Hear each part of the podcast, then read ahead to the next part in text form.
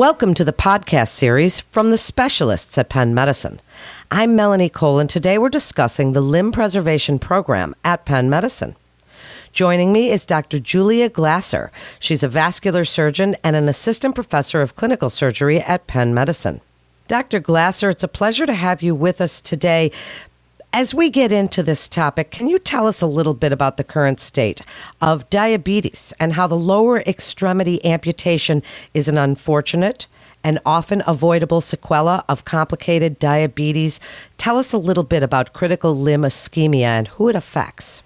Sure, and thanks so much for having me today. This is a really important topic and I think affects a lot of people across the country and particularly a lot of people in Philadelphia, which is why it's so important to get the word out there about the conditions that lead to this and also what we're doing here at Penn to prevent amputation. You're absolutely right. People who have particularly poorly controlled diabetes for a long time can have peripheral vascular disease. Essentially, high blood sugar over a long period of time damages the blood vessels, both large blood vessels as well as small blood vessels. That can make people more likely to develop wounds, and at the same time, the damage to the blood vessels prevents enough blood flow from getting to the wounds to help people heal them. Critical limb ischemia means the end stages of what's known as peripheral arterial disease. Peripheral arterial disease refers to blockages in the blood vessels. It tends to affect smokers, it affects men more often than women, and it also affects people with end stage renal disease, especially folks on dialysis and people with diabetes. Diabetes and PAD, as we call it, are linked pretty tightly. Critical limb ischemia affects people with poorly controlled diabetes and can lead to amputation, and that's really why we put this program together to help prevent amputation in these folks who are unfortunately susceptible to these complications. Well, then, Dr. Glaser, can you describe a little bit about your background and the role of vascular surgery in critical limb ischemia treatment? I'm a vascular surgeon, so I provide both open and endovascular treatment for peripheral arterial disease, everything from a traditional open femoral to distal bypass operation, everything from that all the way to, on the other end of the spectrum, minimally invasive endovascular techniques using the latest technology in stenting, drug coated stenting, angioplasty, atherectomy, all those sorts of things. Really, the goal from the vascular surgery standpoint is to improve the perfusion of people's feet because that's often one of the issues in these folks the poorly controlled diabetes or poorly controlled hyperlipidemia or hypertension leads to peripheral arterial disease and then sets folks up for amputation. So my role here is to bring more blood flow to people's feet. And it's really important in critical limb ischemia to have that as part of everything that these folks need.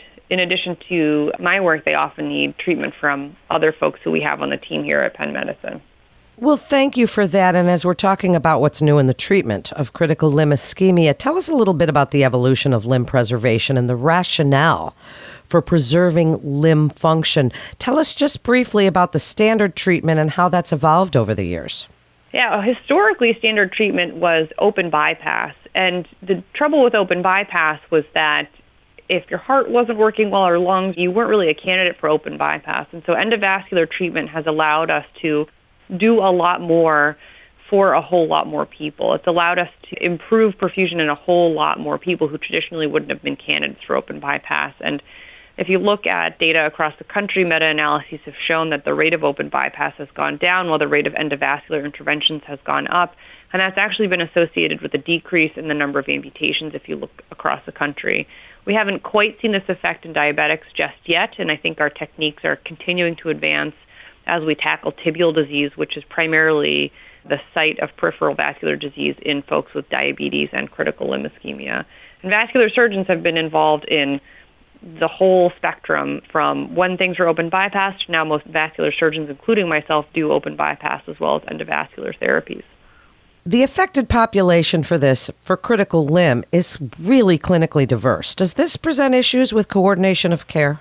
It can make it a whole lot harder for patients to get the appropriate treatment that they need. These are often patients who need not just me, but they also need wound care, they may need podiatry, sometimes they need help from endocrinology, sometimes they need help from infectious disease. So, what we've put together with PALP is really a multidisciplinary program in an attempt to make it easy for patients to get everything they need from the fewest number of clinic visits possible to sort of take out the barriers of, oh, you're seeing a vascular surgeon, then, oh, you need to go somewhere separate to see a podiatrist, and then, oh, you need to go a third place to see an endocrinologist. We're trying to get rid of all those barriers so that people can get care in a more timely manner.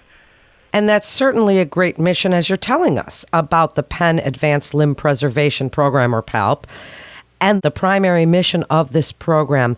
Tell us how this care model will improve the way patients receive their care. You just mentioned it a bit. Expand just a little bit on that and really how you're utilizing multidisciplinary teams, why that's so important for this condition. Of course.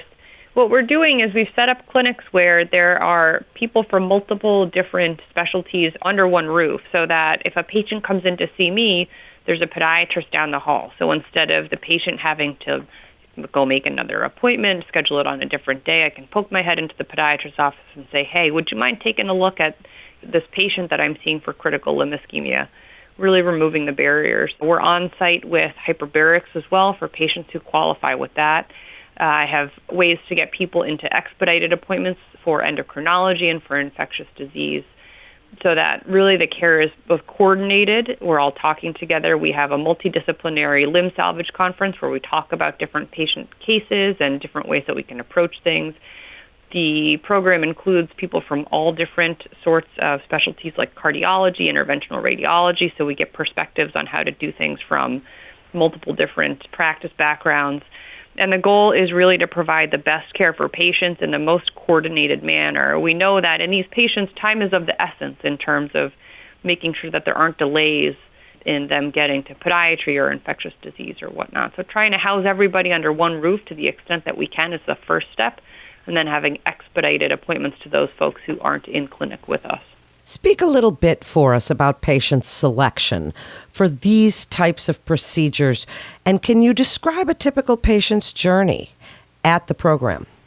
Most patients can have some sort of endovascular procedure to at least determine if there's something that we can do in terms of blood flow. Things that traditionally were limitations, like chronic kidney disease or heart failure or coronary disease are limitations that don't really exist anymore. We've advanced in terms of our technique such that we can offer most people something. And then a typical patient journey is that once they come into the clinic, they're seen often by a vascular surgeon first or potentially by a podiatrist first, and we'll determine what they need. If there's somebody who needs revascularization work, we get them in to see the vascular lab and determine exactly what their options are from a perfusion standpoint. We'll work with them from the podiatry side to determine what they may need in terms of podiatric surgery, whether that's debridement or different wound care. We'll work with them and get them into endocrinology if they have poorly controlled diabetes, and that's a component of it. And so people come through the door and we meet them where they are and we sort out what they need and we attempt to get that to them or deliver that care to them in the most efficacious and expedited manner that we can. What would you like to tell referring physicians Dr. Glaser, about the Penn Advanced Limb Preservation Program and when you feel it's important they refer. Any physician who is concerned about their patient having critical limb ischemia should have a really low threshold to send them to see us. We're happy to delve into all of the intricacies of their care and help them get sorted out. I think we exist because we want to prevent amputation, and I think there's no such thing as a referral that's too early for folks even if people don't have a wound, but they just need surveillance in terms of some of their conditions, we're happy to set them up for that to achieve our overall goal of fewer people getting amputations in the Philadelphia area. Thank you so much, Dr. Glaser, for joining us today and telling us about the Penn Advanced Limb Preservation Program. To refer your patient to Dr. Glaser at Penn Medicine, please call our 24 7 provider only line at 877 937 7366 or 877 937 PENN. Or you can also submit your referral via our secure online referral form by visiting our website at pennmedicine.org slash refer your patient. That concludes this episode from the specialists at Penn Medicine. For updates on the latest medical advancements, breakthroughs, and research, please follow us on your social channels. I'm Melanie Cole.